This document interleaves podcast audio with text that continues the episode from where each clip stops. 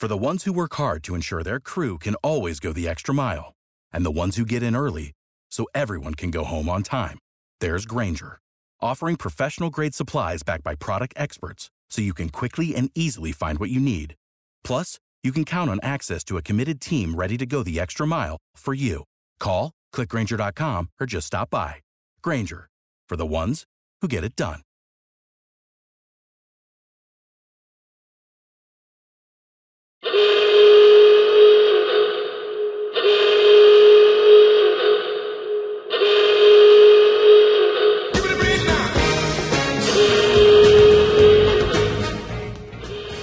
Is just going to die if they don't bring the designated hitter to the National League.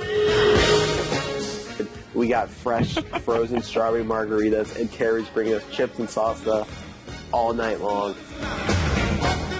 Nick's hips do not lie. Yeah, I got a MF wagon. like, let's be real. The Washington Nationals Hello, everybody. Welcome to another episode of Half Street High Heat. You can find them wherever your podcasts are downloaded or sold. With me, as always, is Ray Knight. Uh, Johnny, I think this is going to be a great episode. I do. They're going to talk baseball, Johnny, and the baseball is the reason they talk and what they talk about. I think that's important to talk about baseball. And if you're a baseball podcast, you're going to end up talking lots of baseball. Well, that's awesome. Thank you very much, Johnny and Ray. Bob Carpenter with you here. And now let's start the show. Hey, everybody. Welcome to the latest episode of Half Street High Heat. What has been a crazy week of baseball. We are looking forward to talking about it. I am Amanda. You can follow me on Twitter at awhite7877. You can follow my trenchant co-hosts, Nick and Ryan, on Twitter at DCNatChack and at HalfShackCap. You can follow the show at Half Street High Heat, and it was brought to my attention on Twitter that I was neglectful in not mentioning at One Pursuit Takes and at M. Davis Taylor, who also are contributors to the podcast. So sorry I left you off last time, guys. How are y'all doing? How's your week? And I would just like to reiterate that whenever I host, I never fail to mention anyone. So just wanted to throw that out there. Congratulations. That's excellent. Your mother must be very proud. My mom doesn't talk to me. Um, what was the word you used? Is it Uh, we live in the, Trenches. trench, the trenches. trenches? I mean, Trenchant. Trenchant. I snipe people in trenches. I don't Oh, particularly go in trenches. Call of Duty joke. Right, I Oh, knew you wouldn't I get see. it, so it's not funny when you have I to explain appreciate it, that. but I, I knew you wouldn't get it. Yeah, I knew. I was like, I you didn't think it, you were a gun guy. Yeah, I didn't. I didn't catch the Call of Duty reference at all. Um, Yeah. Some things are predictable, like me not getting whatever crap you guys are talking about. Some things never change. Keeps us sane, Some you know? things never change. Um, Some things do change, like this wacky ass baseball season we're having. And it's still baseball, and I still love it. And whoever wins at the end of the season, still the World Series champion. Yeah, see, I'm even more like it's no surprise to listeners of this podcast that I was already on the. I will watch any baseball I can get. I love baseball. I'll watch it. I'll root for my Nats. But this ain't baseball. This is I don't even know what this is. I'll enjoy it and watch it and get as much of it as I can before the inevitable ignominious end comes. But wh- until then, we'll uh, we'll just keep on keeping on. But this ain't baseball. And whoever gets called the World Series champs at the end of this, it, it will not be the same to me. Asterisks for everyone. Ryan, how's Finn? Um, I'm literally sitting here in my room just now realizing I left this food and water dish somewhere, so I was actually going to sneak off and go get it. Um, Well, Alright. when he does that, Nick, you can tell us about your week. yeah, I was gonna say I'll just like segue into like my least favorite fruits. Uh, while Ryan. There you go. All right. We'll go. Ready, Yep. set. Hashtag bananas are trash. Get ready, set, go. Um, my week was good. Uh, can tell you what I did. I know my landlord came this morning to because our AC is. I mean, the AC is fine, but it just gets so hot, and I understand. You know, hot weather, heat rises, all that crap. But it just was unbearably hot, and so he put new insulation in the attic. So hopefully that helped. But it took him like six hours. So I was just like chilling in the basement doing nothing.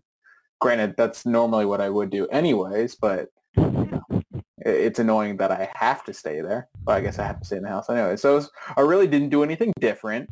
Um, no fish updates. Letting my tank cycle. Um, Still no. I- fish in the in the tank. so I have two catfish, and uh, I have a little baby shrimp, and that's it. But I have room for more fish, but I'm letting you know these fish get acquainted until you know Nice. all the water levels and stuff are good. Uh, how was your week, Amanda? My week was good. It was really busy, especially the weekend. I didn't have time to watch almost any hockey, which made me sad, but I listened to a lot of it on the radio because I was working. Um, my son, my 20-year-old eldest child, had his wisdom teeth out this week, so it's been a lot of him acting like a baby and me babying him and giving him cold soft things to eat this week hmm and uh, not watching a lot of Nats baseball like I would have liked. And uh, yeah, that's pretty much it. I didn't do much this week. Just well, my garden. I do have a slight garden update, which is that I've been too busy to harvest. So Oh, there's God. so much stuff that I need to deal Yeah, with. so Like I don't even want to think about it. It's well, I got to get out there and harvest stuff. I've got like there's cucumbers and squash and peppers and peaches and nectarines and just like every day I come home I'm exhausted at the end of the day and it's just like staring at me from the trees and plants.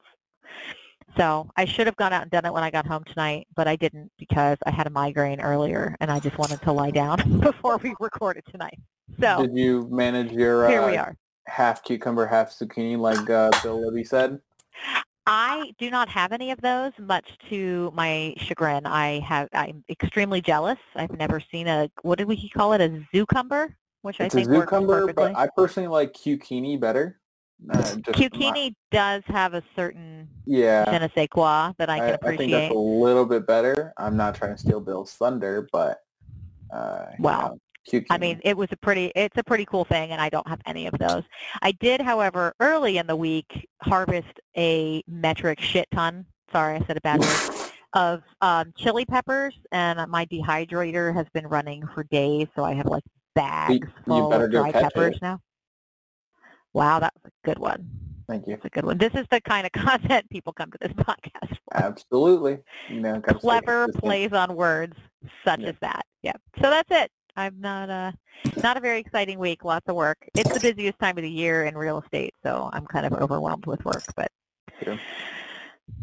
always time to talk about baseball. Ryan, How's Finn? um, trying to fight him off my headphones right now. Going like buck wild on them, and like, uh, he just ripped it out of my ear. I like keep throwing like his toys. I'm trying to play with him, get off my headphones, but he's like, no, I want headphones. I was- This is gonna be Ryan's flu game here.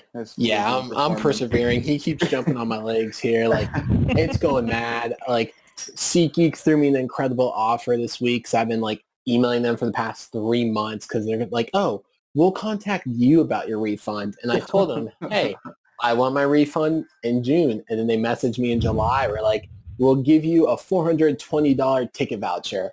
And I was like, I want my refund. And then today they emailed me and were like, before you confirm that uh, you want your full cash refund, what about we told you we could give you a $520 ticket voucher to use within the next 12 months?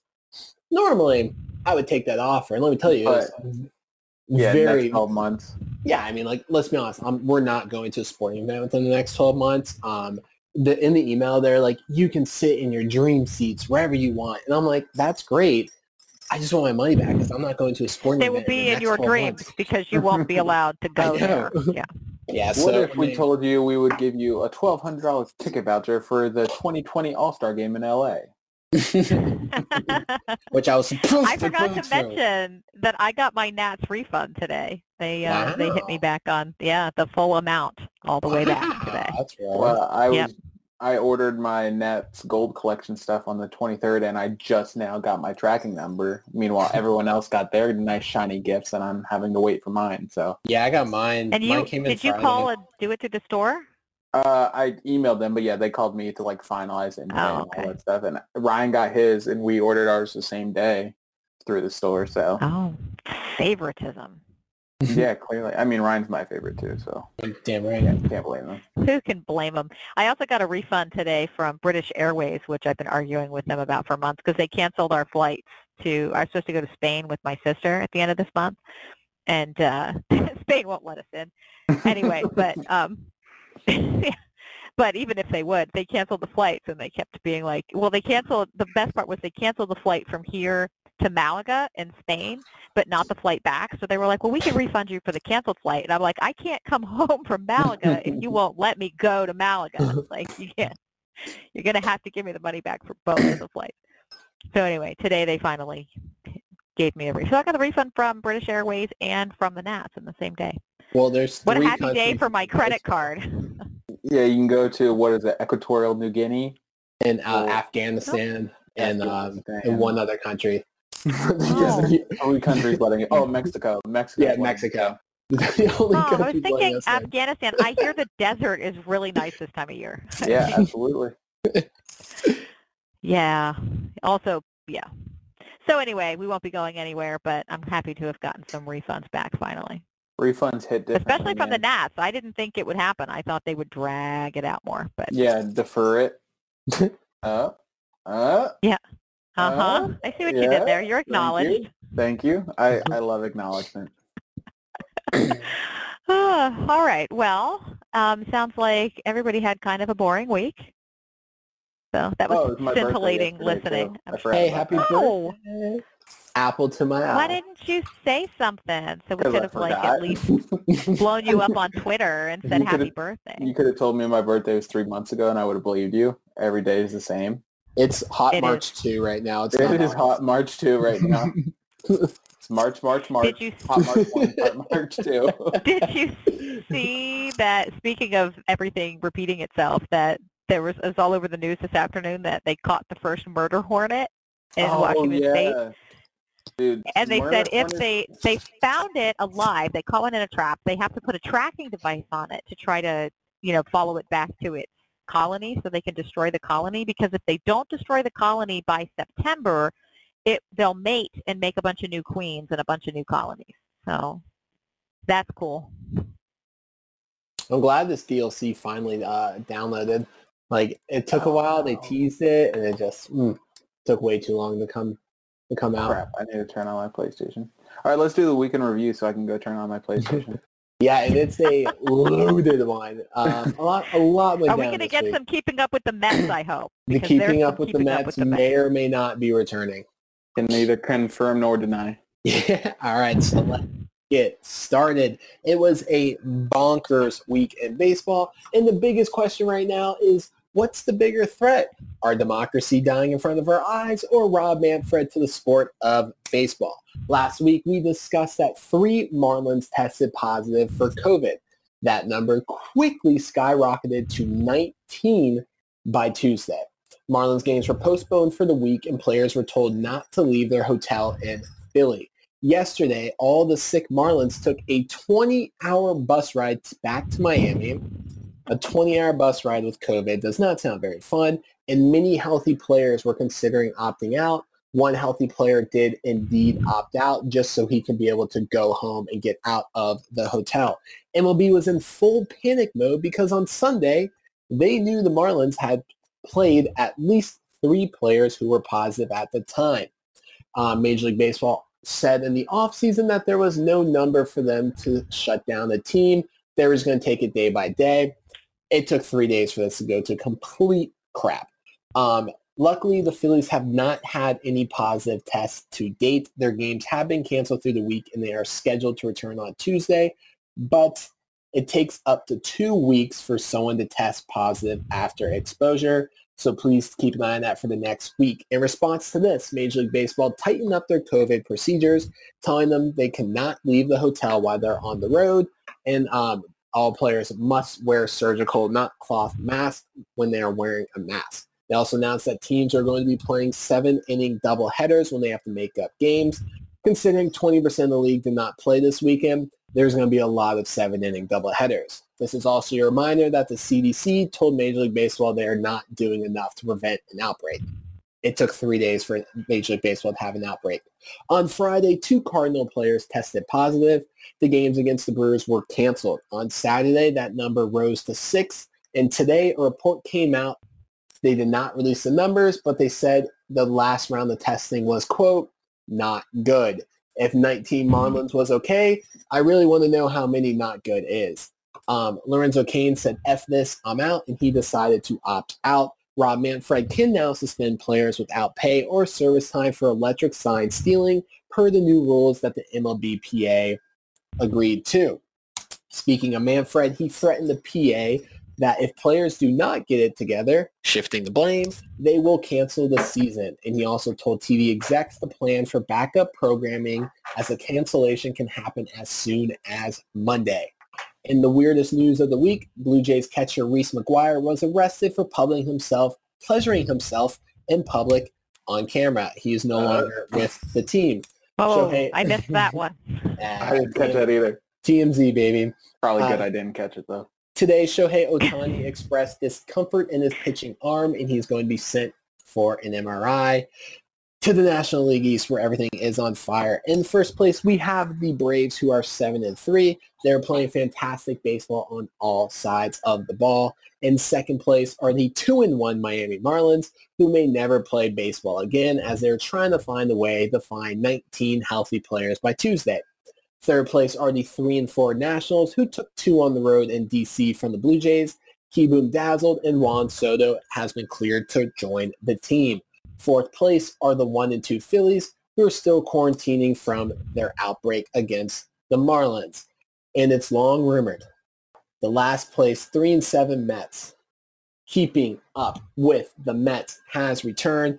Everyone's favorite reality show was a smash hit this week. The Mets had another late inning meltdown. They gave up five runs to the Braves in the bottom of the eighth inning, losing 10 to 11. The Braves love collapsing and losing 10 to 11 against teams in the late innings. Shout out Kurt Suzuki. Then today was just weird. Um, in the morning, the Mets announced they traded for Billy Hamilton, which, you know, who trades for Billy Hamilton? Then around game time, they released a statement saying that Yoenis Cespedes did not show up to the stadium. This the statement said they do not know where he is and they have not been able to come in contact with him. 30 minutes later, they said he is safe, but they still do not know where he is. They have not had contact with him, but they could confirm to everyone he was safe. Just just process that one for a second. There were reports that they had not checked his hotel room at the time that the statement was released. When they did check his hotel room, it was completely empty and Cespedes was gone. And then it was reported that Yoenis Cespedes did indeed opt out of the 2020 season. He told his agent and left. There is a report suggesting that there was a defining moment between him and ownership that ruined the relationship and caused him to opt out. Considering the fact that the Mets tried to shame him for opting out, I don't. I think that statement is uh, a little interesting. Never change, Mets. You are one of the worst ran franchises in all of sports. This has been your week in review, brought to you in part by your local neighborhood Chili's. That was a bananas week in This baseball. nuts. I missed a couple of the things you had thrown in. Hopefully, well, I'm glad. There's a few things I don't need to. I don't need in my brain. But yeah, it's um, it's just a little bit crazy to see. Like the thing that stands out to me is the Braves are in first place. They played ten games, and the Phillies have played three. The Marlins have played three. The Nats have played seven. It's just so bizarre. This, this like I don't even know how you can have standings when everyone's played different numbers. I mean, I don't know. The whole thing is crazy. I mean, teams aren't aren't going to get to 60 games. Like it's going to be Hunger Games style. Just how many you get, you get until you die. Um, and they're just going to have to go by winning percentage, like they did um, with that one strike. I can't remember the year, but not every team's going to get to. Yeah, Well, 94, it ended 94 and it bled into 95. But yeah, go Yeah. ahead. So I mean, not every team's going to get 60 games. I say we'll be lucky if like 10 teams play all 60 games. I was just going to say. Yeah, I don't it- even it- know if it'll be that many. it- It's funny that they expanded playoffs from 10 to 16 this year, and they're not even going to get 16 eligible teams for the postseason because there's going to be so many COVID outbreaks. So it's like they're going to have a playoffs of what 13 teams maybe. um, but it, it's just crazy. And did I know they said that run to your point, that not every team is going to play 60 games, but they will make the playoffs based on win percentage. Is there like a minimum amount of games they have to play? Because technically the Marlins have a 667 win percentage right now after three games. So if they don't play for the rest of the season, then Well, I mean, um, I'm assuming they're gonna like closer towards the end of the year. They're gonna decide how many games that is. Because if the Marlins never play again, I don't think they're gonna let them in the playoffs by play only down, playing baby. one weekend. so I'm assuming they're gonna come out with what that limit will be. It's just, the most annoying thing is obviously we knew, you know, uh, late June, early July when we heard a season was going to happen in, in some facet that things were going to be different. Uh, first and foremost, the number of games, and now you know, no fans, the actual rules of the game changing or how the game is played per se is changing. But the most knowing part is what they're making up on the fly. Like we got the expanded playoffs like maybe two hours before the first pitch of the first game. Um, it was Uh, announced during the first game. right, right. Um, well, the agreement or the first round of agreement two hours before the first game. Now we're getting uh, the doubleheader rule, which yeah, it doesn't may not uh, like be to the joy of most fans, but it does make sense in this COVID world we're in. But again, we got it a couple days ago after we've had you know ten days of baseball.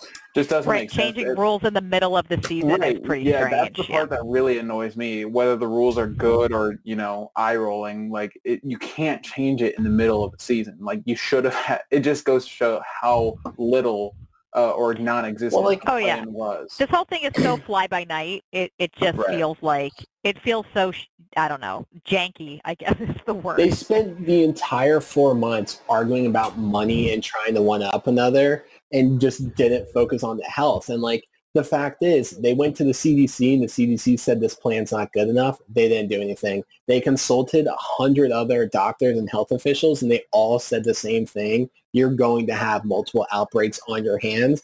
And they didn't do anything because their lawyers said it was fine. They listened to their mm-hmm. lawyers instead of listening to the actual people know what they're talking about and now we're seven games in, and Major League Baseball is already threatening to shut down. So, like, Rob Manfred did it to himself. And I also guarantee you, if they shut down, owners would be happy because six of them voted to uh, end the season before it even started.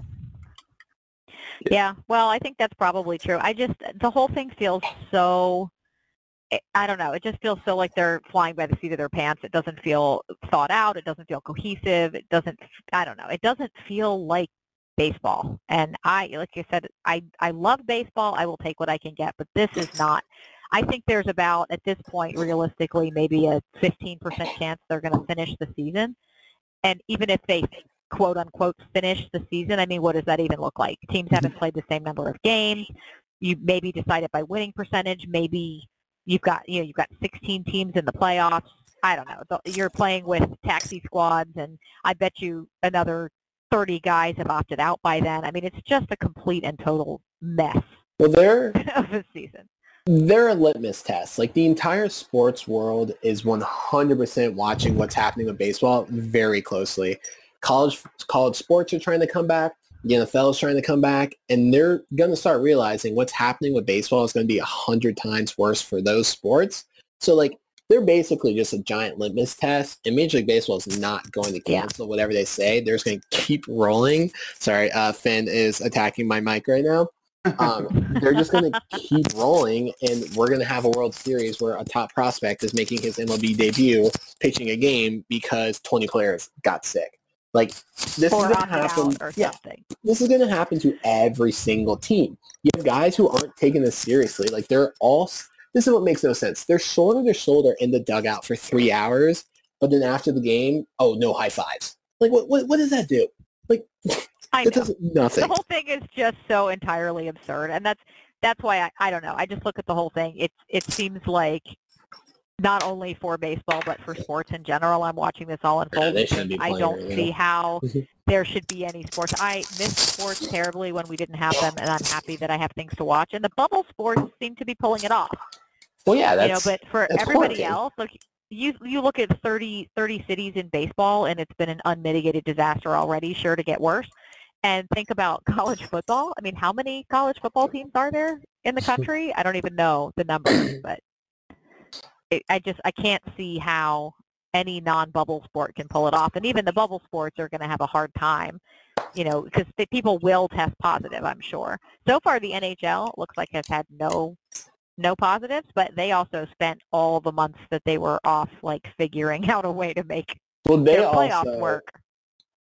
The NHL also made every single player quarantine for two weeks, and they literally told them if they violate that two week quarantine, they're not allowed to play in the playoffs, which is smart. Threaten your players and Yep. they'll listen. Like Major League Baseball is not doing any of that, and that's why Yeah. there's reports that the Cardinals went to casinos, and that's why there's reports that the um the Marlins went to strip clubs in Georgia, which by the way, like neither of those have been confirmed yet. Um, Major League Right. Baseball thinks they the Marlins got it on their Delta flight, so that's Yeah, except I read that Delta says they've had no other reports from anyone else that anyone from their flights has gotten sick. So Yeah, which like is- that's a little which is CYA stuff right there. because I mean I don't know, like who knows how they actually got it, but they're like we've never had positive people flying our flights before. The Marlins flying your flights, like there are positive people on your flights, guys. Like just own it. I don't know. Yeah. I, I think they went out, but Yeah, there's too much smoke for there to be no fire on that rumor. I think. Do you think Major League Baseball should suspend players or Don Mattingly for knowingly playing players who are positive?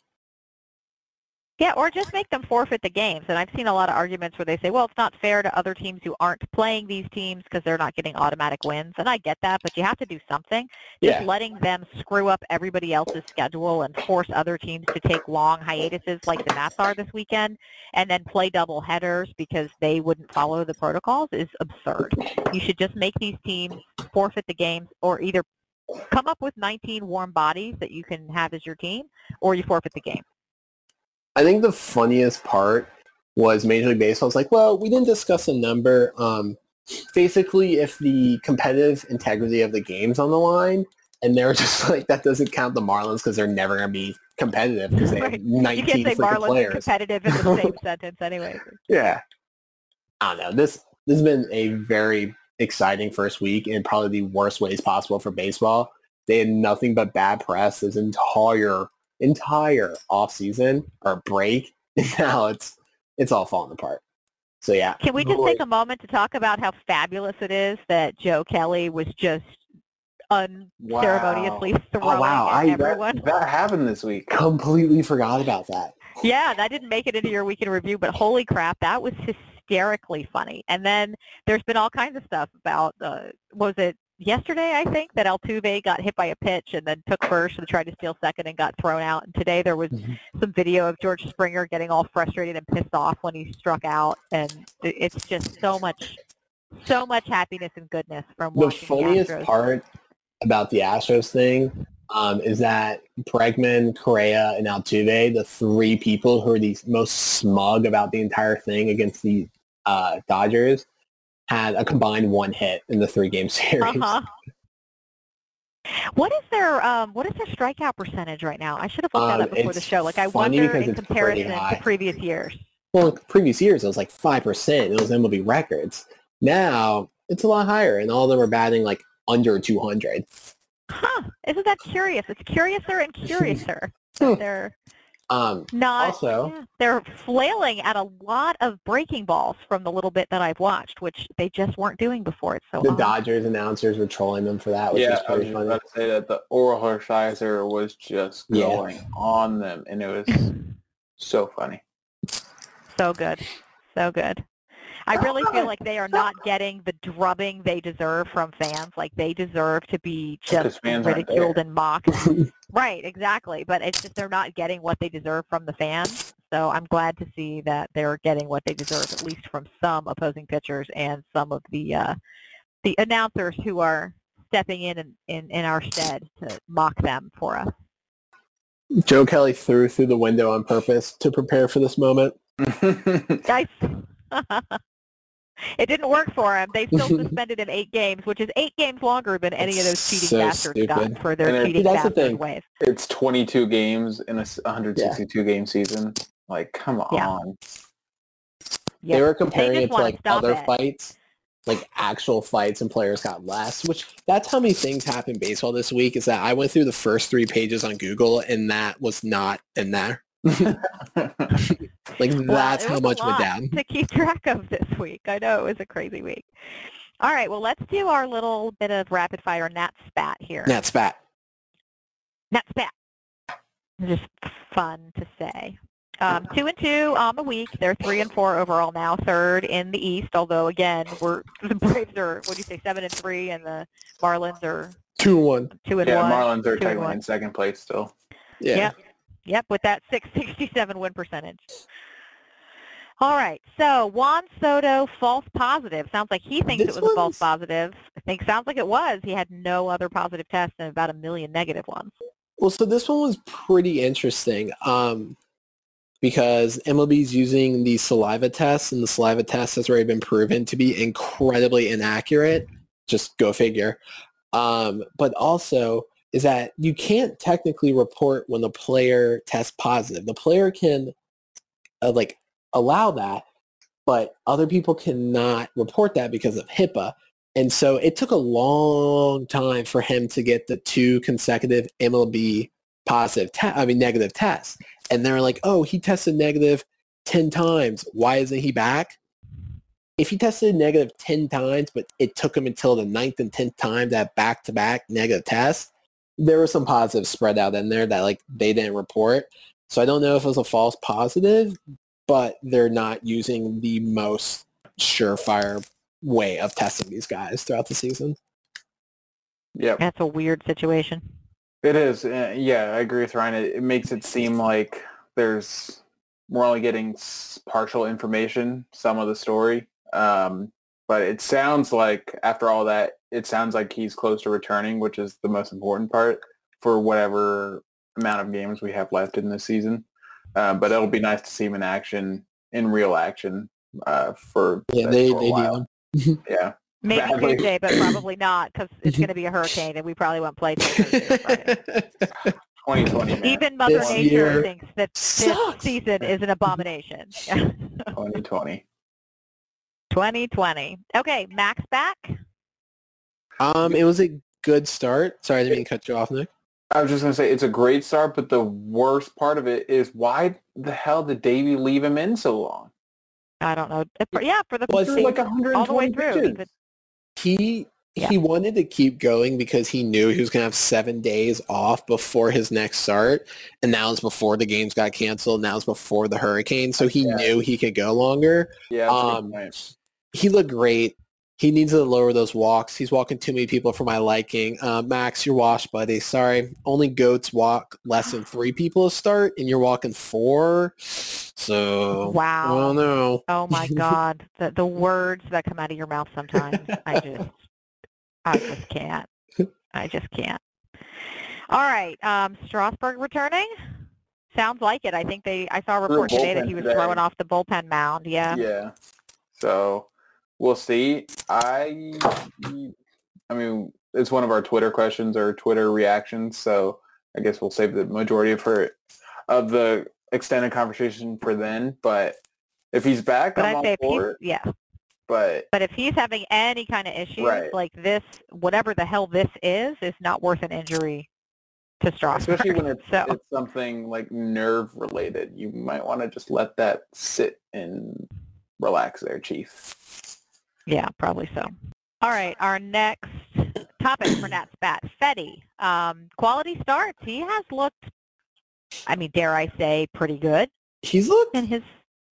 like he's honestly looked good. Like I think his fastball velocity's gone up a little bit. His command looks better. Um, he went up against two pretty good lineups. I mean, the Yankees are probably the best lineup in baseball. Um, and he had four hours, four errors behind them. Looked good. Blue Jays have a tough young lineup with a bunch of really good hitters. And again, he pitched well. Like even if he's only going out throwing five innings, that's completely okay in the short season because the rosters are expanded right now anyways. And like Yeah. he's looked good. This is the first Nats pitcher where I've literally watched and be like, is this development? Has he has he I know. I feel like it's always fool's gold. It's like Fedde and Voth and Ross for years and years. You just watch them, and they're always just like, "Are they going to be good? No. Are they going to be good? No." and then maybe is is this the year where one of them finally is good? Well, his uh his girlfriend, wife, whoever she is, way too attractive for him to be a bad pitcher. So clearly, he, I'm glad he stepped up his game. About time. Good for him. Nice work. I haven't Yeah, seen on her, both ends. Nice. Good job, buddy. Whoa. Whoa. well, that's good. I hope that he keeps it up. You know, even I mean, he's the fifth starter. If you can get five decent innings out of your fifth starter, then I'll take I that mean, all the time. Get a promotion to the fourth starter here soon. Yeah, ah, that's a whole Yeah. nother topic. Yep. All right, how about our three-hole hitter, Mr. Starlin Castro? Nothing Thoughts? makes me more mad than the fact that Starlin Castro is hitting third. Okay, let's look at the let's just look at the facts right here. Like he just I, his batting average is fine, whatever, but like all he does is get a base hit with two outs and nobody on. It's been a week and he has zero RBIs. Um, him and him and Thames were supposed to replace Rendon's production, and I don't think I think they have one combined RBI together. Um, they haven't been great. Castro should never bat third. Thankfully, Juan Soto's back this week, so he can go to six or seven like he belongs. But like, oh I was gonna say, I was like, are you saying there's someone like you'd rather have in the three hole than Starlin Castro? Do you What- would you rather have Soto there? You know Oh what's, e- what's even worse is they signed him to be a middle of the bat order, or a middle know, of like- the middle of the order bat? Yeah, yeah, you know what I meant.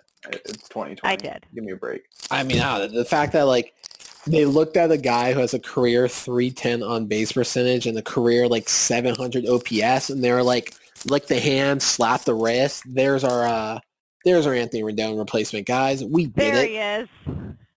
We got him. Let's just call him Tony. It's fine.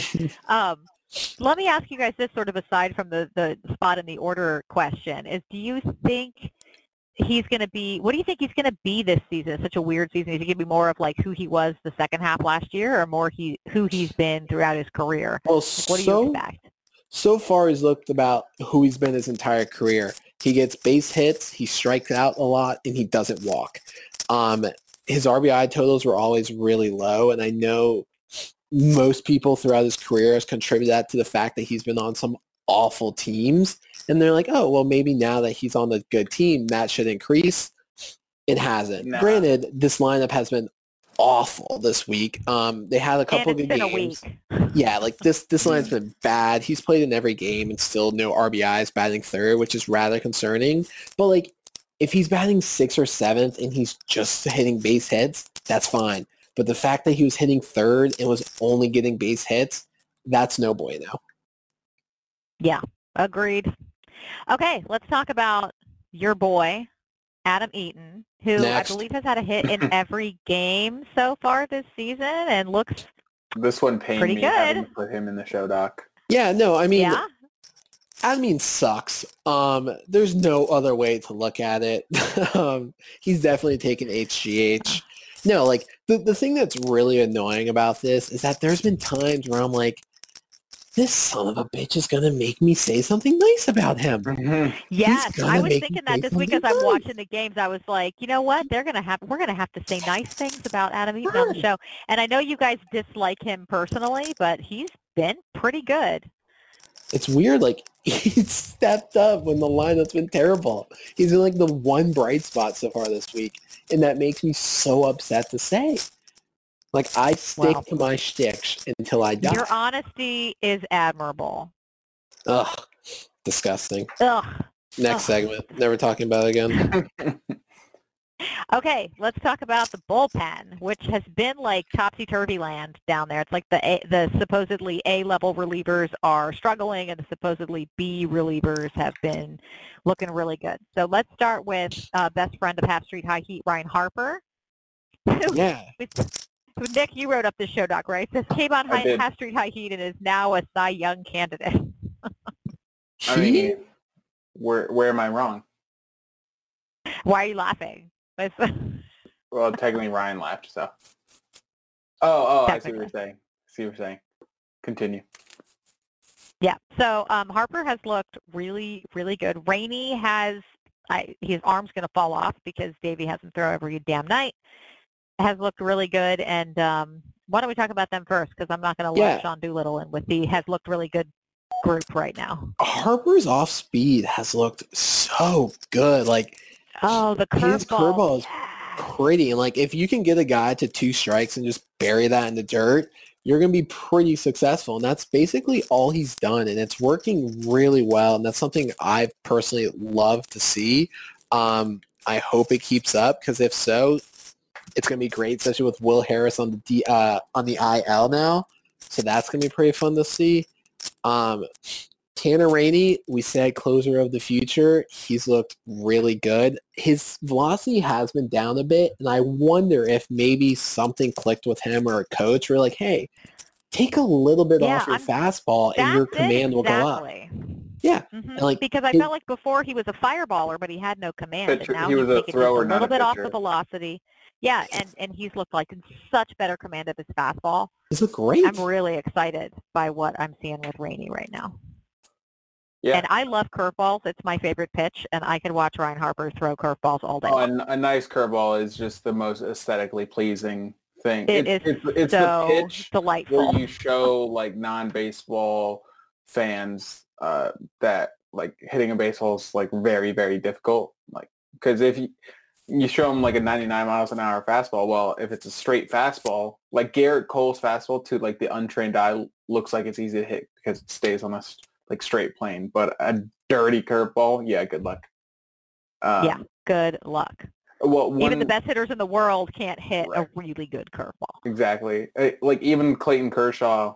God, uh, his up peak curveball. Oh, Yeah, Clayton Kershaw, arguably the best curveball ever.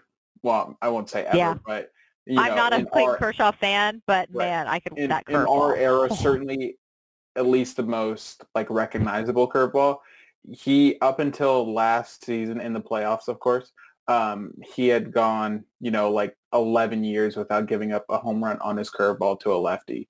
Like it's just so like such an I didn't absurd know that. That's stat. a spectacular statistic. yeah, it's such a random stat. Um, one other guy I want to talk about before we get to do a little, like Amanda said, uh, we'll keep it on the positive note. Daniel Hudson looks pretty good, and they're Daniel trusting Hudson's him. Yeah. looking real good. Yeah, they're they're trusting him to be the closer, and it seems like as much as he hates being a closer, he's like embraced it, and he looks good.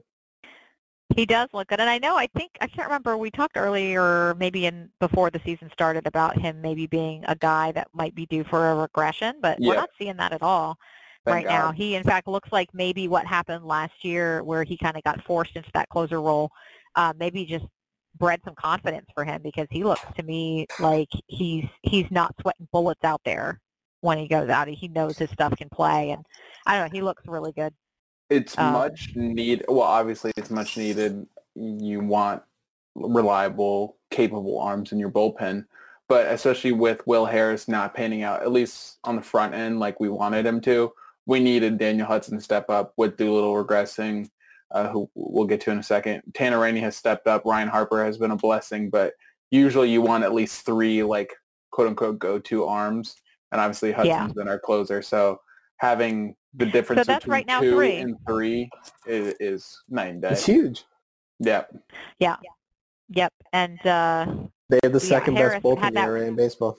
God, that's so weird. that is weird. Talk about a weird, like talk about different than last We year. We are Good literally in the upside down in 2020. Yeah, as I said, the bullpen is topsy turvy land out there. I, uh, you know, we talked about velocity with Tanner Rainey. So, speaking of velocity, let's talk a little bit about Sean Doolittle. Yeah, man. So he, in his last outing, he was mixing up his pitches, which was great. He was kind of going to some of his other pitches. He wasn't throwing his fastball as much as he did. But the problem again was when he threw his fastball, he was sitting 89, 90 miles per hour. His outing before that, he was throwing 91, 92. And 89 is what he threw in the scrimmage when he was throwing harder than he normally than he was in the other practices. And you got to ask, like, is his arm just dead? Like, does he just not Yeah. have it anymore? I hope that's not the case, but and you know I disagree with you a little bit where you said it was great he was mixing up his pitches. And normally I would say if he's mixing up his pitches because he's confident in all his pitches, that would be great. But he likes to throw that fastball, and if he feels like he needs to go to his other stuff a lot, that tells me he's something's going on with his fastball. And obviously that velocity is oddly low and makes me wonder if there's an injury or if he's just I don't know. I mean, I understand you have to ramp up, but eh, you know, other pitchers are throwing at their normal velocities and he isn't. And I don't know. I'm very worried. I I want Sean Doolittle to be Sean Doolittle, but right now I don't I don't see how you can put him out there. Yeah, I mean, there is, this is terrible to say, but there is good news to this is that this is happening in his free agent year. So if like this is truly it, like he has some injury or something that's hanging over that's im- impacting him, or maybe like he said, you know, last year he said his arm was dead and he went to the IL and maybe he just hasn't truly recovered from that.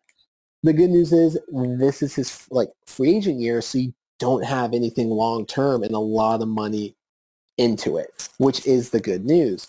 The bad news is like we remember when he traded when they traded for him, this bullpen was a dumpster fire and he held it down. And which is funny, when they traded for him, his first outing, he was throwing 97. So look how far he's come just from that first outing when they traded for him to now. It's been And that what, was was two that and a half three years years? now? I think three. Yeah.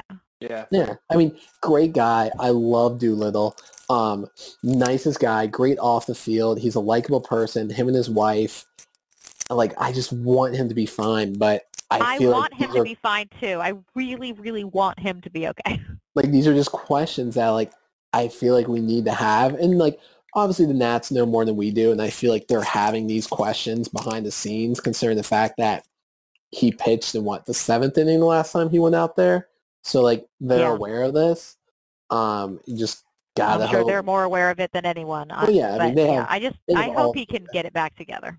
It's, Yeah, I mean- it's very weird for me, and I'm sure for Ryan too, to actively root for somebody when they're failing on the Nats. Um, like no, you it's look at so out of character for you guys. You're usually Wurr, like, get I the mean, garbage even- out of here. Yeah, you're like, Even Ryan Zimmerman, like we completely turned on Ryan Zimmerman through his struggles, and he was a face is the face of the franchise. You know, uh, so the Yeah. fact that we're actively rooting for Doolittle, I mean, it takes a lot for us. So congrats, Ryan. Oh, I'm proud of you. Proud It's a of us. big, it's a big moment. Yep. Congrats, 'Cause- you it's guys are 'cause I'm a real father. You're a real boy. Um, okay, so that's a depressing one. Let's move on and talk about Carter Kieboom, who's something of a, a mystery wrapped in an enigma.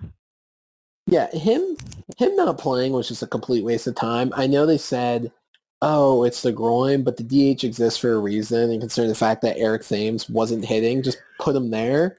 But like, they're three zero in the games he starts, and his bats looked pretty nice in those three games. Yeah, he's he's had some good moments at the plate. He just he needs consistent playing time. Like if he's going to be who they think he is, and that is your franchise third baseman, he needs to be in the lineup every single day, getting live rep and live action. And like even if he Yep. struggles, you got to keep him in there. You can't afford him to just not play. I honestly think this season is a not going to finish, and even if it does, B doesn't.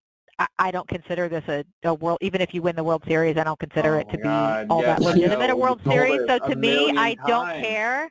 I know that's what I'm saying. In a season like this, just put him out there, let him play every day. It doesn't really matter, but you're going to get the kid a whole lot of at bats, and you'll see what you've got. If if I think if he is the third baseman of the future, and I still hope he can be and think he can be, then you got to just let him play every day. I don't want to see aging veterans getting at bats when Kieboom could be getting them. Right. Yeah. Not in a season like this. I also have to buy his jersey because his brother tweeted me when I said I was going to buy his jersey. So um, that's coming soon. Oh, yeah, All right. DH gate. DH $30, $30 jersey. Not Uh, not And I Spencer because Spencer blocked me. I still want to say before we leave the subject of Kieboom that I still think it's absolute malpractice that if they weren't going to play him, they didn't just keep him in the keep him down for one extra week so they had another year of control. Jesus. Yeah, makes sense. Just so, Uh, so, so stupid. But with Kieboom, it's the Nats fans' argument for Michael A. Taylor. Oh, if you give him regular at bats, then he would get it together. The reason we know Michael A. Taylor stinks is because he got regular at bats when he was He's also 29. So right, he got the many starting job. years. Yeah, I he know. got the starting job for like three straight opening days, and he sucked, and he still sucks. So we know what we have. And to Amanda's point, you give Carter Kieboom regular at bats, you're going to find out one way or another what you have, whether he's you know someone you can build around or incorporate into future plans, or someone you just need to you know pull the plug and you know take the loss, bite the bullet, and ship him off. Or for let it be a bench bat if he's never going to be somebody you can count on as an everyday. Like, just know what you have. You, he's been Right. your number one prospect. God, if he's a bench bat, I am gonna I'm gonna be so mad. And It- they, they I said know, I'm no gonna to be pissed JT too, but- Realmuto because Yep. of him. I know. I know, right? That would, oh, I don't even want to think about it. It makes me so upset. but I don't know. I just feel like if, if that's what he is, if he can't be trusted defensively, I don't know. You know, if that's what it turns out, like the kid's got a good bat, but he sucks in the field, and you can't have him be your everyday third baseman, especially now the third baseman of all positions, then you need to know that. And this is a perfect year to find out. With with Taylor, I, I feel like. Do you remember when Dusty was here in his second year, and he was telling him like, "This is your last chance, kid." I'm like, Yeah, Michael A. Taylor's going to be here forever. And he has some great moments. As an at, he really does. He's he's had some cool moments, but like I Michael don't A. understand Taylor the. is the Starlin Castro. He only produces in meaningless at-bats. Like he hits a home run when we're already up seven two. He hits a home run in the World Series. Yes, while cool, we are already up what six two or whatever it was in the moment. He only produces in meaningless at bats. He doesn't come through in the clutch. He stinks. He sucks. And I'm tired of Nats fans just like so treating him like he's the, this godsend. I'm just tired of this, man. Finch, we're talking to you right now. We're talking to you. It- It's just so dumb. Like you're either lying to yourself or you're just completely delusional. Like 2020 has gotten the better of you, and you just Or need trolling, to check into a mental which the hospital because option. Michael A. Taylor is not a quality ball player. I'm sorry. Like it's. I'm not even sorry. Like you're just lying to yourself. Wow. And rant. And rant. we're and gonna rant. we're well, gonna that's let a perfect Finch, segue. we're gonna let Finch call in one week, and it's gonna be her just yelling at Nick the entire time. I know it'll make my arguments with Nick pale in comparison. It'll just remind me of my childhood. It's fine. oh, Oh, wow. Got a little, getting a little deep on here tonight. Well, that's a perfect segue into our old DC overreaction segment, and uh, Finch is down the list a little bit, but we're gonna we're gonna bump that on up. So Finch had two overreactions for us, and the first one was, "Have you met our Lord and Savior yet?" And I believe it was a picture or a GIF of Taylor. it was. It's a picture of Michael A. Taylor's face on Jesus because I made myself Shaq Jesus. Um, and put my logo over Jesus. Um, it's not sacrilegious; it's sacrilegious. Um, so there's a difference. But this is just, it's just, I don't even have the words for this, Finch. Um, this is just unreal. He has two hits this year, and they're both home runs. Like his value is outfield, and that means absolutely nothing because they have Victor Robles in center field, and like, what what's his value? Like, let's be honest. Um, that picture, I am reporting it because it is offensive, and I don't even have I don't even have words for it. Just and for theft, just for end. theft, idea theft. Can I just say though that there are so many funny Michael A. Taylor moments. My favorite one, I think that it's currently my favorite, and I suspect will stay my favorite, is the end of the Dodgers game No, after no, Howie's grand no, slam, where he catches the ball and he just no, picks it up like, "Hey no. guys," Nope. I'm like no, No, he celebration or ruined that moment. No, he absolutely ruined up. that moment. How He didn't ruin that love- moment. Nothing could ruin he that ruined moment. that moment. How much do you love Daniel Hudson yeeting his glove in pure ecstasy, pure excitement? I love that they too. just I can love both. You're not the boss of me. No, Michael A. Taylor ruined that moment. You guys are like it was pretty funny. glorifying, glorifying these. It didn't these ruin it for me. the I'm trash sorry you had your moment Thinking ruined. he's like, Matt you know, doesn't have that kind of power over me. unique He and all this stuff. things. Like he just sucks. He sucks. There's nothing enjoyable about him. He doesn't know the outfield celebration, so clearly he doesn't care enough about his team and his teammates to learn the uh, celebration to properly celebrate and give the fans joy. No, he doesn't care. He's a selfish player and he sucks. I'm just I'm Selfish tired player. of Oh come on. In I- conclusion, I Nick will Matt. say. that's the I, I will say Michael Taylor's value is defensive wise. It hurts me watching him play, and I wouldn't get like feel this way about him if Matt fans didn't act like he was Mike Trout. Fantastic defensive outfielder, and there's nothing wrong with that. Like He's not if even the best defensive outfielder on his team. Like, Like- shut up. If you're a great defensive outfielder, it's fine. You don't have to be good at offense because it's such a premium position. Look at JBJ, but I don't know, just the way everyone just loves him rubs me the wrong way. What? How did you feel about Espinosa, who had the same kind of issue, like he couldn't hit the broadside of a barn, but People like Danny Espinosa. so good. I liked like, him he had an for incredible the- oh, glove. Oh no. Okay, so here's the thing. He Go was he's a second baseman. That means nothing. There's two sorry, three positions on the field where if you're an elite defender, it doesn't matter how your offense is, and that's shortstop, center field, and catcher. Those are the like prime positions on the field.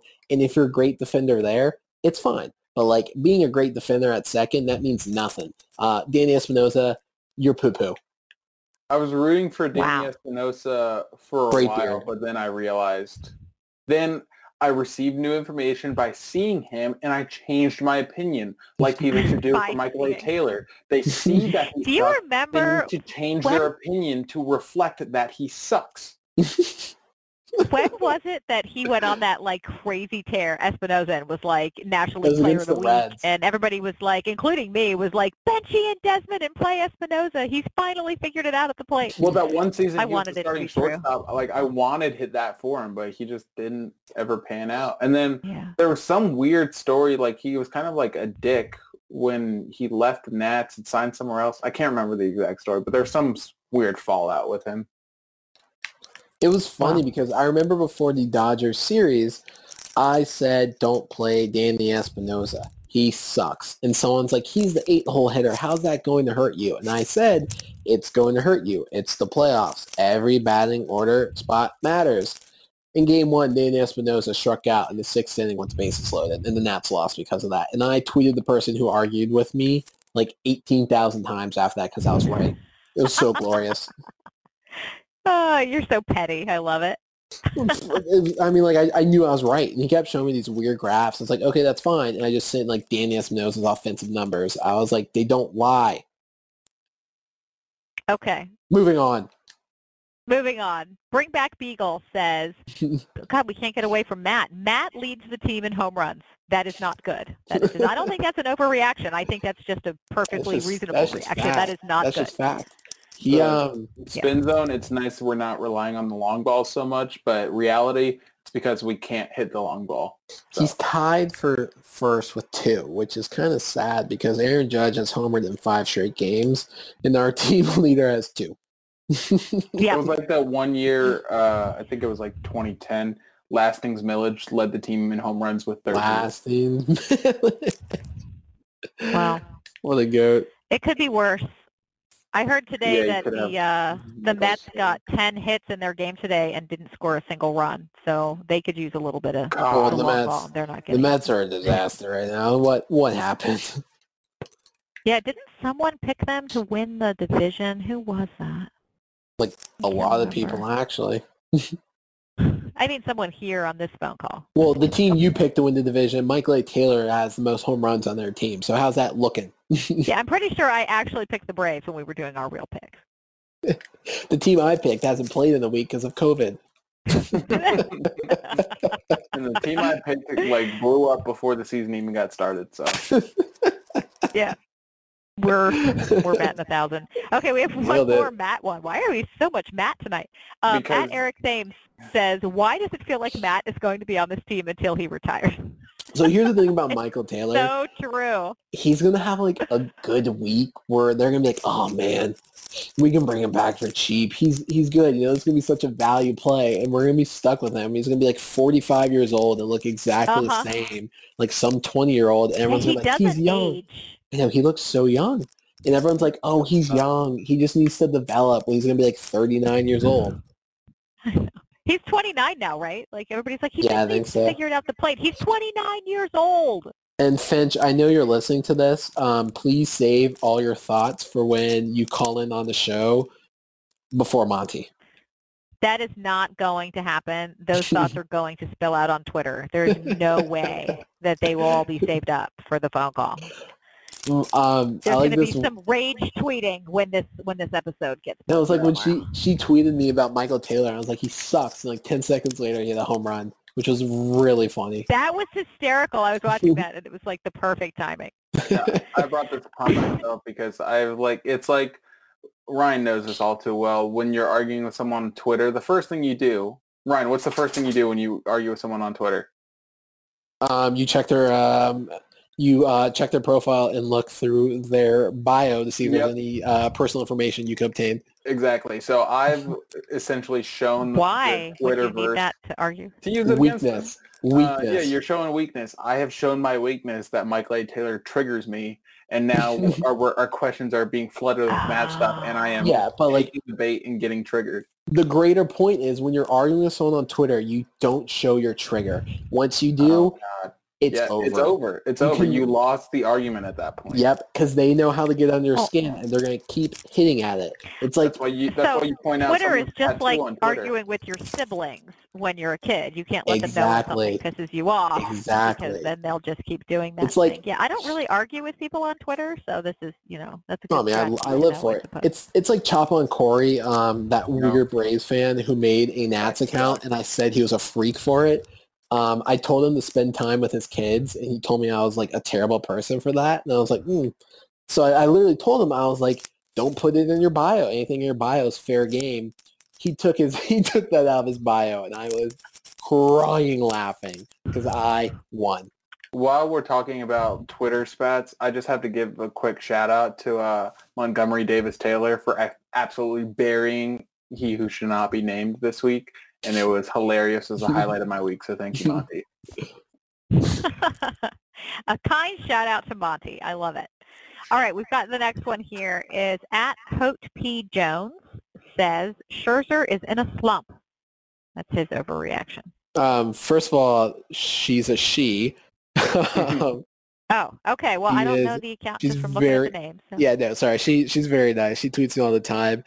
Um, I tweet out like Scherzer was in the slump, and she like tweeted me like a winky face after that, I believe, because then he had like the greatest start of like his Right, entire right. life this year against the Blue Jays. Ryan So, yeah. Goodrow tweeting he faces at him. no, winky, so yeah, winky this- faces. that, that's pretty funny. I I had I That's a good one. Troll job. Do you guys think they should have worn the Montreal jerseys while they were playing the Blue Jays? I really think they should have. That would have been awesome. It ain't that deep. I know, but it would have been cool. I feel like when else are you ever going to wear those jerseys? When do again? the They Yeah, Nats they'll do anything cool? That would have been Um, fun, right? They won the World Series. That was pretty cool. No, I mean That like, was cool. I enjoyed that a lot. When is it like an organizational Ah, yeah, never. for them to do something cool? Never. Yeah. I just think that was a missed opportunity. It would have been super fun. I have plenty of missed opportunities. See Bryce Harper and Anthony Rendon. Wow. We're going there. All right, we don't have time for that conversation, so let's move on. At National Post says the Braves are going to run away with the division. This is not an overreaction. Yeah, no, that's just facts. Um, they're going to win the division by like 30 games, and we're only going to play 33. So, Yeah, I had them. Well, we did our season predictions prior to the expanded playoff news breaking, uh, but them ha- me having them missing the playoffs. One was due to Freddie. I didn't think Freddie Freeman was going to play this year because he almost died, and next thing I know, he's showing up to to practice. Um, and two, it was just wishful thinking. I mean, the Braves are they're not good, but they're just the most stable. No, I team. think they're pretty good. They're the they're no, they're just the most stable team in the NL East. The Marlins got COVID. They gave they it to beat the Phillies. teams they should beat. The Mets are melting down, and the Nats don't know how to like retain talent or develop And they talent. don't get to play anymore because of Right. hurricanes and So all all teams with COVID. all the Braves have had to do for the past three years is just finish a season, and that, Yeah. that's the absolute truth. But fun fact, World Series championships, way more fun than division championships. Can confirm. Or winning, you know, polls on Fox Sports Twitter. Right. Congrats. Congrats on that, guys. Great job, everyone. Okay. At one lovely lady C has a couple of reactions for us. Um, first one is I would shut Stephen James Strasburg down for the season. She always says Stephen James Strasburg. I know. Yeah. It's funny. Um, not no reaction. I agree. We talked about Agree. that No, last we've week. been talking about that for a couple of weeks now. Yep. Yep, I agree. I think if there's any question at all, if he's totally fine and there's no more of this and his hand feels totally normal, then cool. Go ahead and do your thing. But if there's any lingering anything going on with him, they should just shut him down. This season is a damn travesty anyway. Big facts. Uh, two from her is I would play Carter, Kieboom at third every game, no matter the record or standings or any of it. Again, Yeah. we've already discussed that. I We said, all know. Max. Big facts. Got to know what you got what you have. yep. Got got to figure it out, and no better time. No time like the He present. also has the highest Okay. average on the team, so you know that helps. Well, you Is missed uh, you missed one more from Finch. Did I? Yeah. Mm, She had oh, two I did. I back-to-back. see. Okay. One more from Finch. The new seven-inning doubleheaders are total pitchers hitting and total. Did we miss a word here? Oh, she said shit, so I put Ah. pitchers hitting in there instead. I see it's what happened the there. Yeah. Hmm And it's another reason if by some miracle this season gets a, quote, champion, unquote, they won't be a real World Series champ. Speaking of big facts. So I feel like Finch was like mad for how much we slander Michael A. Taylor on this podcast. So she was like, how could I write a question that I know for a fact that Ryan and Nick will strongly disagree with? And she went with the champion not being real. So I kind of, Uh-huh. I tip my hat to She's my one. people. I, I tip my hat to that one. Doesn't like bananas. So, Um, I say overreaction. Um, I don't really oh, think the see, seven now that's doubleheader is going to matter. sour grapes to continue with the fruit. No, it's sour bananas. Oh, it's just dumb. It's a level playing field. It's fair for everyone. No one gets a fair advantage. You guys are just, you know. um, how about the teams that get to play fewer games? That seems like an unfair advantage. well, Well, that- they're going to play fewer to do with the games because doubleheader. people are dying. That has nothing to do with the Right, but my seven-inning point is doubleheaders, it's not a level playing field. Teams are playing, some teams have outbreaks and are playing with their taxi squad, and some teams are playing fewer games than Yeah, others. and On what teams world is that a are level taking playing it field? Seriously, and following the proper protocols, get to play more games. You get Unless you put they come it. into contact with a team that isn't, and then Then they're not going to be playing just- more games, are they? like the Phillies, who are not able to play because they played the Marlins. Like it's just, I don't know. Uh, Level playing field, it I would have to think they're gonna, like Amanda, you said uh, early in the show, they're gonna retroactively like mark those games as as forfeits. I would, I would think, but who knows? The season You're just not going to be able to make up this many. Every day that goes by with all these postponed games, there's just no time to make them Phillies up. gonna make the playoffs with like 12 forfeited wins I know. or wins. And that's that the other thing. Like, how is that fair? Because a bunch of teams like the Phillies, let's say the Marlins miss a whole ton of time, or the Cardinals do, and the teams get uh, some other teams that they were supposed to play a lot get a bunch of forfeit wins, and other teams in other divisions don't have any forfeit wins. It's just not a level playing field. I understand we're doing the best we can with the situation that has presented itself, but it's not in any sense a fair and equitable season for all teams. It just isn't. Yeah, well, it's a challenge of playing during a pandemic. Yep. Yeah. You did to Yep, yourself. never a dull moment.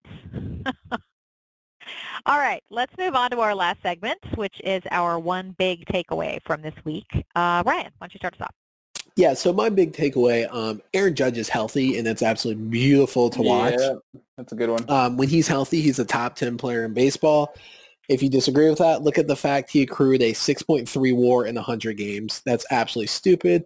Also, sign up for MLB TV. Absolutely love it. Highly recommend. The blackouts are annoying. I mean, I don't want to watch the Orioles anyways, but it's pretty cool to have like four games up on your TV and just uh, be able to watch all the games throughout the day, which is pretty dope. Quick segue on yours there. Do you think he'll stay healthy? You have a Aaron prediction for the Judge? season? No, think he's gonna- like no, yeah. he's he's too big. Yeah, he is. too big, big, like big and small players just can't stay healthy. Okay. Nick, what's your big takeaway? Um, mine's a little bit different from weeks past. It's just like, and they're a division rival, so you know I'm not going to spend too much time feeling sorry for them or whatever. But at what point do you start feeling sorry for like Mets fans and just the Mets in general? Mm, I'm there. I'm there. I feel sorry for them. It's a hard. It's a hard I'm not thing. saying the owners don't bring it upon themselves. I think that's very much the case. But like, damn, it's just damn. Like we complain about deferred money. We, I mean, granted, like the Nats have lost two I mean, skins uh, are very bad. players. I'm just sticking to baseball, but yeah, yeah, no, I know. um, the Nats have lost two what top 20-ish players in the past two years, so we have reason to to you know complain and whatnot. But the Mets, man, they have it something fierce. They have they're, it They're, they're always gonna they're always gonna be little brother to the Yankees. Like that's just you know The thing for them, but it's just crazy. It just never ends. it's like it's not normal stuff. Like No, it's like, We not. just we just No, passed the it isn't. It reminds me of being a Redskins or Washington football team fan. Like you, so But on much steroids. weird stuff. Like I have great, well, I have great sympathy for Mets fans because having been a Washington fan my whole life and put up with this franchise, the Washington football franchise for this much time, you feel for that like weird crap, embarrassing. You not just you can't just suck. Like if you could just suck, I could live with that. But like all of the nuts. weird, completely yeah, and my grandmother who loved loved baseball. She died like seven years ago now. She was a huge Mets fan. She grew up in New York, and she was a huge Mets fan. And oh, how she hated being a Mets fan. She was like the biggest Mets mm-hmm. fan I knew who hated being a Mets fan so much. Every single Mets and it's so much worse now. And Like, I feel like it's worse now than just- it's ever been. We just passed the one year anniversary of the famous incident where Mickey Callaway threw a chair at a player in the locker room. right. It's stuff like oh, that. Like I forgot Noah Syndergaard telling the team doctors there's nothing wrong with his arm. He doesn't need MRI. Then being out for the year. Um, a player and Mickey Callaway threatening to fight a reporter. It's just it's not normal stuff. And like And- I feel so bad for them. What's even worse is like if you're a Cleveland Browns fan, for instance, the Browns have sucked forever, so you know what you're getting. There's no like, yeah, I guess there's hope now because their their outlook They've is a little bad bit for better. so long. But they've been they've bad for so good picks. long with zero hope, zero playoff appearances that like you just know what you're getting. But then you get Yeah. to the Mets and they're randomly good, like every five to seven years. Like they won the They damn make World the Series playoffs. not yeah, that they long make the ago. playoffs. In 1985. Right. Even after even after you lose the World Series in 2015, right? You had as a Mets fan, I'm sure you had to have been so optimistic on the outlook. The rotation full of aces was a thing, like Harvey, Mm-hmm. DeGrom, Syndergaard, Matz, and Wheeler. Like that's on Yep. paper a very, very good rotation. And then And everybody, the, the analysts every year, they're like, oh, it's going to be the Mets this year. That Right. rotation, if it can stay healthy. And then, you you know, what are we, two weeks into But the season, and it's and just it's a like- dumpster fire. What a trade that every other pitcher basically just never pitches well again in exchange for DeGrom being the best pitcher on the planet. like, I mean, Yeah, the some kind of weird lining. curse. yeah, silver lining question mark. I know oh, they Right. and like the whole David Wright, everything that went down with him. It's just- oh, oh, yeah, God. that was for So bad. years. He was like on the bench for seven years. loyal as hell though. Yeah. I don't know how- I don't know how they. Well, I'll let always me, have uh, some respect for Mets fans, but I do feel bad for them. Yeah, because suffering through that, like if you can stay a fan, good on you. Yeah, good on All you. right, so my my one my my one big takeaway for the week is actually more of a question, maybe for you guys, but is Cody Bellinger just not what everybody thought he was? I feel like he's I, I've been just saying at- it for years. So that's that's that's a, a great topic. He's at I, he's 150, 209, 250 is his slash line right now. So this year it's interesting because if the season ended today, we would have the lowest league-wide batting average in OPS in MLB history. The hitting is lagging big time right now. But Cody Bellinger's first half last year was, oh sorry, first two months was Yeah. unreal. Like he was putting up godlike numbers, and then the rest of the season, his numbers weren't that great. And, he's Right, and just- forget about playoff numbers because you don't even want to talk about that. Yeah. I think like I, I think Cody Bellinger, I think he's going to be great. I still think he's a really good player and his versatility adds to that. But he's kind of showing that track that the Dodgers have a lot where they'll just pull up this person and he'll win rookie of the year. Corey have an Seager. on Corey Seager. They have like the most rookie of years like by a long shot, so you can go down the list. But can't Like- sustain that Yeah, success. they have like that insane year, but like it doesn't matter because it's the Dodgers and they just pull 30 of them up every year and they can't sustain it. Like I think he's still gonna be great, but I don't know. I think that's a conversation. I think he's going to be very good. having. I'm not prepared to say great. I, I oh, just Okay. feel like he's got all the hallmarks of see a that. guy who's going to be so tantalizingly not quite what you thought he could be. Like he'll never quite live up to the the the hope that everybody had for him. He's Hot Right. take like Trea Turner. vibe to me. Yes, agreed. Yeah. Um, and Or we'll leave it at this. Or Bryce Harper. We're gonna Yeah. we're gonna have to call it. 'cause- yeah, yeah, we'll have to talk about that eventually. But no, Cody yeah, Bellinger. but I do think that he's Oh uh, he's God. he's going to be a disappointment just because his expectations were so high. Yeah, Cody. Cody Bellinger should not have won the MVP last year. Uh, I think it should have gone to Christian Yelich, but he only won because of his. He was healthy. Yeah, he won a Gold Glove in center field, so very good center fielder. And Ryan pointed out his versatility, very good. But I think that's all he ever will be. At least again, is very good. I don't think he's going to be that perennial MVP candidate. You know, in the discussion for you know best player in baseball or anything like that. Or I guess second best player in baseball, I think Yelich got robbed because of the injury. Big he time. Yeah, he was hurt. Won it last year. big time. But you know, That happens a But lot of time for in the the awards. yeah, over and done with. he now. should have won anyway. Yeah, yeah, yeah. Okay, you guys got anything else? Are we good? Nope. Baba Booey. All right. Thanks for listening, everybody. As always, we really appreciate it. You can follow me on Twitter at awhite7877. You can follow Ryan at DCNatJack. You can follow Nick at HalfShackCap. You can follow OPT at One Pursuit Takes and Monty at M Davis Taylor. You guys have a great week, and we will catch up again soon. Later. There's a new breeze blowing off the banks of the Potomac. A new team's mowing down the ranks of their opponents. The Nationals are smashing balls so that the commentator who has the calls has passed the wall to see you later.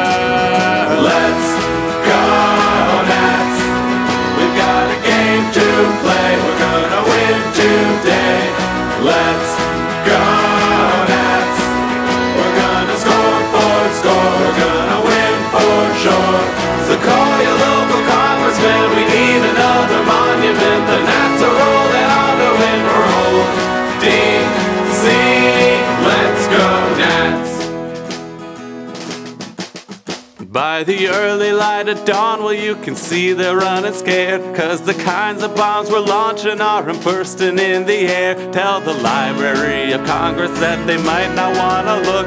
Cause we're putting curly W's in every book. Let's go, Nats. We've got a game to play. We're gonna win today. Let's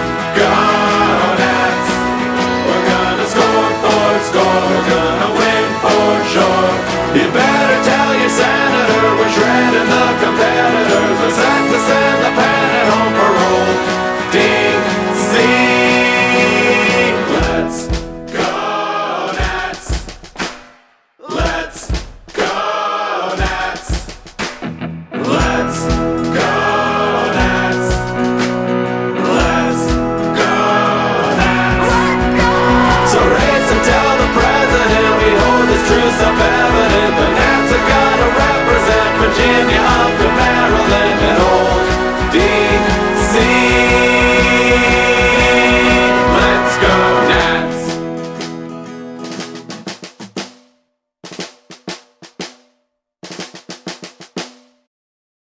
ones who work hard to ensure their crew can always go the extra mile, and the ones who get in early so everyone can go home on time, there's Grainger, offering professional grade supplies backed by product experts so you can quickly and easily find what you need.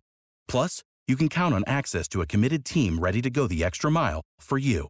Call, clickgrainger.com, or just stop by. Grainger, for the ones who get it done.